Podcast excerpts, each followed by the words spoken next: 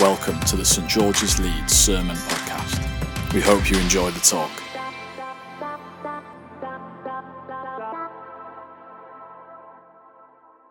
This evening's reading is from the first chapter of the Gospel of Luke, uh, beginning to read at verse number 39.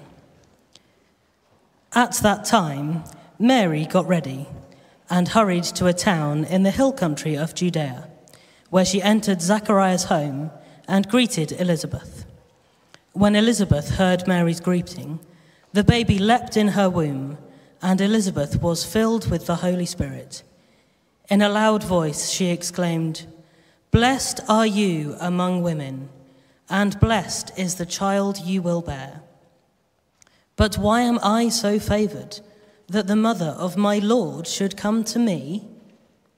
As soon as the sound of your greeting reached my ears, the baby in my womb leapt for joy. Blessed is she who has believed that the Lord would fulfill his promises to her. And Mary said, My soul glorifies the Lord, and my spirit rejoices in God my Saviour, for he has been mindful of the humble state of his servant. From now on, all generations will call me blessed, for the mighty one has done great things for me. Holy is his name. His mercy extends to those who fear him from generation to generation. He has performed mighty deeds with his arm. He has scattered those who are proud in their inmost thoughts. He has brought down rulers from their thrones, but has lifted up the humble. He has filled the hungry with good things, but has sent the rich away empty. He has helped his servant Israel, remembering to be merciful to Abraham and his descendants forever, just as he promised our ancestors. Mary stayed with Elizabeth for about three months and then returned home. This is the word of the Lord.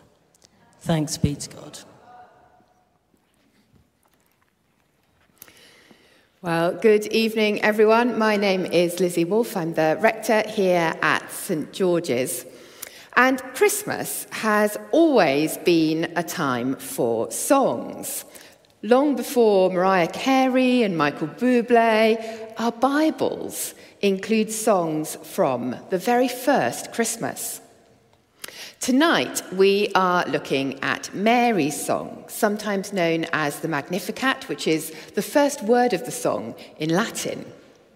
Next week, of course, it is contemporary carols, so that's different. But the following week, Paul Wilcock will continue this series, speaking on Zechariah's song. And at our 10:30 service, we'll also look at Simeon's song and the angel's song. So, tonight, as we focus on Mary's song, let's set the scene. Luke starts his gospel a bit before the more famous parts of the Christmas story, with the angel Gabriel coming to Zechariah in Jerusalem. Zechariah and his wife Elizabeth are elderly, devout Jews who have been faithful to God, keeping his law. Life hasn't always been easy. Like most of us, they have struggles and heartaches. Zechariah and Elizabeth were childless in a culture where childless women in particular were mocked. Now, an angel comes with astonishing news. They will have a son. This son will be John the Baptist, who prepares the way for Jesus. Then there is a scene change in the gospel. Six months have gone by, and we're now in Nazareth. The angel Gabriel appears again, this time to tell Mary that she too will have a son. The Holy Spirit will come on her to conceive, and her son will be the Son of God Himself, Jesus. Mary and Elizabeth are relatives. Elizabeth is older, pregnant at last after all hope had gone. Mary is younger, pregnant far sooner than expected. Indeed, she's not even married yet. They live about 70 miles apart. But when Mary hears about the two babies, she hurries off to see Elizabeth. That's where we pick up our Bible reading for this evening. As Mary arrives, John the Baptist leaps inside Elizabeth's womb, and the Holy Spirit carries Elizabeth into shouts of praise and Mary into her song. These two women are excited. They're almost giddy with anticipation, hope, and triumph. To get into the spirit of Mary's song, it might help to think about what would make you celebrate wildly. Maybe great exam results, getting the golden buzzer on Britain's Got Talent, a loved one recovering from a serious illness, landing your dream job. What would you do if one of these things happened to you? Would you shout and cheer? Would you dance around? Message everyone you know? Mary bursts into song. She makes up some bits and mashes them together with phrases and quotes that she knows from the Bible. It's a song of celebration about God and about revolution. Theologian Tom Wright says it goes with a swing and a clap and a stamp. Now, tonight we are going to look at what Mary's song tells us about three things God, Christmas, and ourselves. So, first of all, God. What can we learn from Mary's song about God? Well, one of the features of Mary's song that we've already mentioned is the biblical quotes. Some theologians say it's almost like a biblical collage. Mary draws from Hannah's song in 1 Samuel 2, and she echoes other Old Testament songs, such as Miriam's, Deborah's, and Asaph's. She also uses language that points back to God's ancient covenant with Israel. Words like remember, promise, Abraham, ancestors. All of this roots what's happening to Mary in the big story of Scripture. And it tells us God is faithful. Yes, there are some surprising twists in the Christmas story. It doesn't happen exactly as people were expecting. But the birth of Jesus is not the random act of a capricious God. Long ago, God promised to bless the whole world through Abraham's family. And now he is. Because God is faithful, he is trustworthy, he is a promise keeper. Do you need to hear that today? 2 Corinthians chapter 1 verse 20 says, "For no matter how many promises God has made, they are yes in Christ." Whatever situation you find yourself in, you can trust God. He's not trying to spoil your fun. He won't ever abandon you. If life is tough and you can't see a way forward, hold on to this truth from Mary's song Our God is faithful. Second, let's see what we can learn about Christmas from Mary's song. Now, in our culture, Christmas is associated with family gatherings, food, presents, sparkly lights, decorations. And these things can be great if you have them, which of course not everybody does. But when Mary proclaims what the birth of Jesus will mean, she doesn't foresee matching pajamas around a Christmas tree.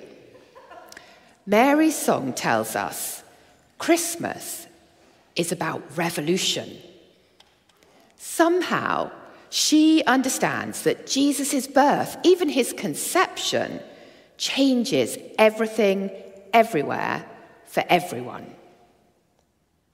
That's because Jesus is bringing God's long awaited salvation. Mary lived in an occupied land under an oppressive regime. Most of the population lived at subsistence level. So perhaps it's not surprising that she pictures salvation in very concrete terms. The second half of her song paints a radical picture that often gets forgotten in our Christmas celebrations. Power structures are overthrown. The oppressors, the proud, the wealthy are brought low. The humble are lifted up. The hungry are fed. It's so revolutionary that at least three governments in Guatemala, Argentina, and the British in India banned the public recitation of Mary's song. Dietrich Bonhoeffer, a German pastor and theologian who was executed by the Nazis, said, The Song of Mary is at once the most passionate, the wildest, one might even say the most revolutionary Advent hymn ever sung. This is not the gentle, tender, dreamy Mary whom we sometimes see in paintings. Christmas is about revolution. Do you need to hear that this Christmas? All around us, we see situations of injustice and exploitation, both locally and globally. It's easy to feel powerless, and it can be hard to know how to engage constructively. Mary's song reminds us that God cares about justice. He cares about the political, economic, and social realities of our world. He cares enough to send Jesus for us and for our salvation. Christmas is the start of a revolution. When Jesus grew up, he showed us a different way to live. On the cross, he defeated the power of sin, evil, and death. When he rose again, a new world began, and one day Jesus will come back to put all things right. Change is coming because Christmas is about revolution. Third, what can we learn from Mary's song about ourselves? We've seen that the second half of Mary's song has some big world changing themes. By contrast, the first half is very personal.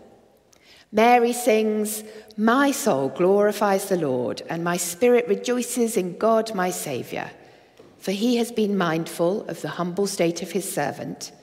From now, all generations will call me blessed, for the mighty one has done great things for me. Mary rejoices because God has been mindful of her. God noticed her. I always find it extraordinary that God Almighty, the Creator, the Redeemer, also chooses to pay attention to individuals like Mary, like Elizabeth, like me, and like you. Do you believe that? God sees you tonight. He knows you, He loves you, He cares about what happens in your life. When God notices Mary, he invites her to partner with him in his great work of revolution. Mary is chosen to be the mother of Jesus. It's an extraordinary privilege, a holy calling. And she famously says, Yes, let it be to me according to your will. Mary is rightly held up as a model of someone who submits her whole life to God's will. But sometimes she's portrayed as a quiet, passive character. That's not what we see in the Bible. We saw earlier when Mary rushes off to see Elizabeth, she is overflowing with joy and excitement. Submitting to God's will seems to have made her giddy with delight.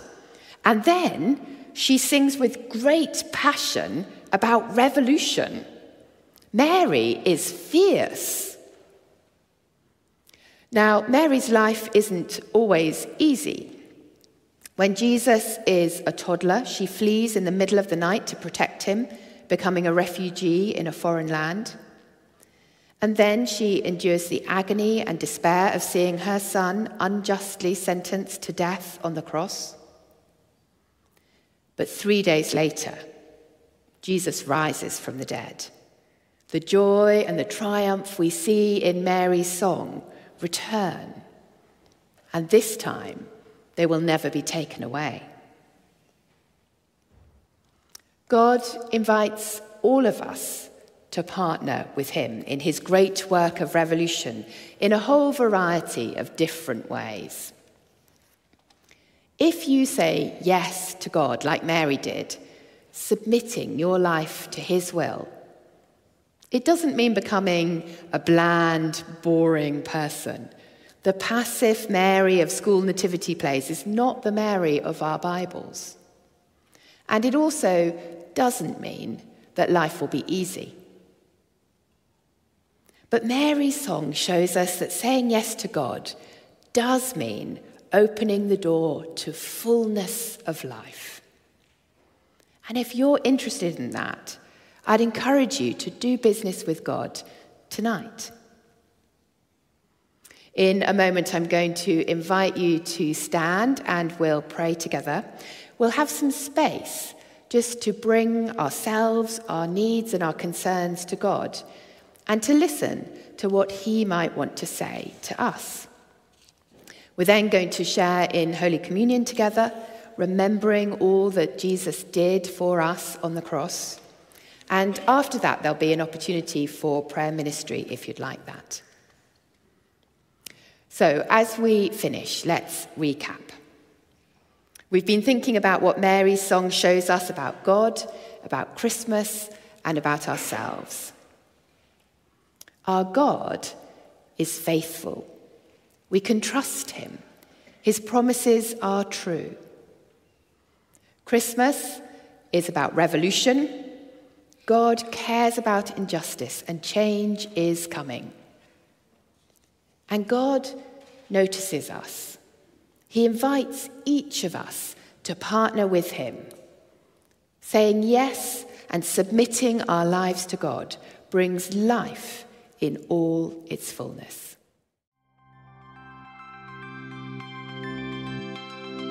Thank you for listening to the St George's Leeds Sermon Podcast. For more talks or information, visit stgs.org.uk.